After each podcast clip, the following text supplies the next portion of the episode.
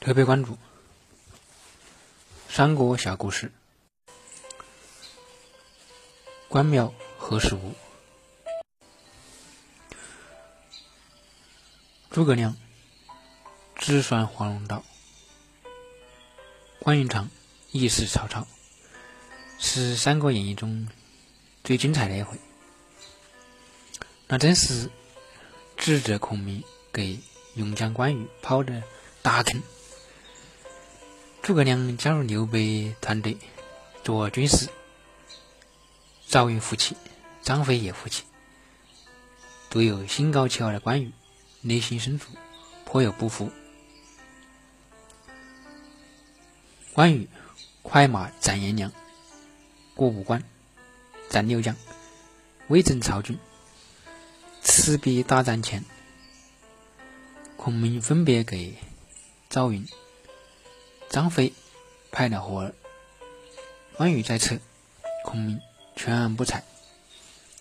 关羽忍耐不住，高声叫道：“关某自随兄征战，许多年来未尝落后，今日逢大敌，军师却不委用，此事何意？”孔明说：“云长，云长休怪，某本欲把一个最紧要的隘口令令你把守，真奈有些为爱处，不敢叫去。”云长催问再三，孔明说明因果，又道：“曹操昔日待足下深厚，必然放他过去，因此不敢叫去。”云长说：“曹恩已报，今日撞见，岂肯放过？”孔明又急，云长便立下军令状，承诺放曹，该守军法惩处，该守军法严惩。关羽果然在黄龙道堵住曹操。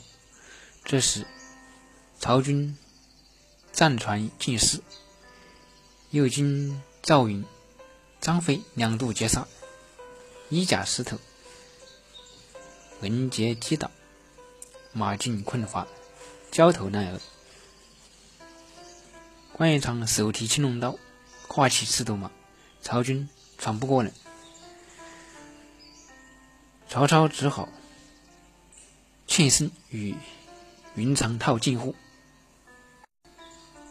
别来无恙，云云又说：“今日兵败至此无路，望将军以昔日之情为重。”曹操统兵百万，又与关羽打过交道，几番软语，那云长又是最重情义的汉子，只有长叹一声，放曹操过去。只是到此颇值得把玩。这一回三国演义里的三绝会面，孔明自觉算死了曹操要走华容道，又算定云长放曹，曹操坚决，朝朝对关羽私情送意，走投无路时款款软语，情意打动关云长，云长一绝，还果真不顾对刘备之忠，微情微义放了曹操。儒家文学的核心是仁义礼智信，孔明之子千古名扬，孔明之忠也是万世楷模，但中国民间文化与儒家文化在此较上了劲。文人文化推崇诸葛亮，民间文化推崇关云长，百姓处处建关庙，把关羽奉为财神关帝爷。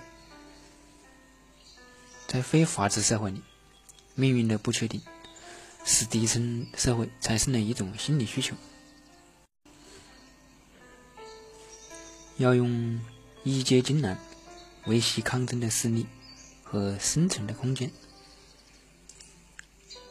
在高风险行业里，可怜的底层唯有一起这一条安全绳。于是江湖文化在许多行业里流行并不奇怪了。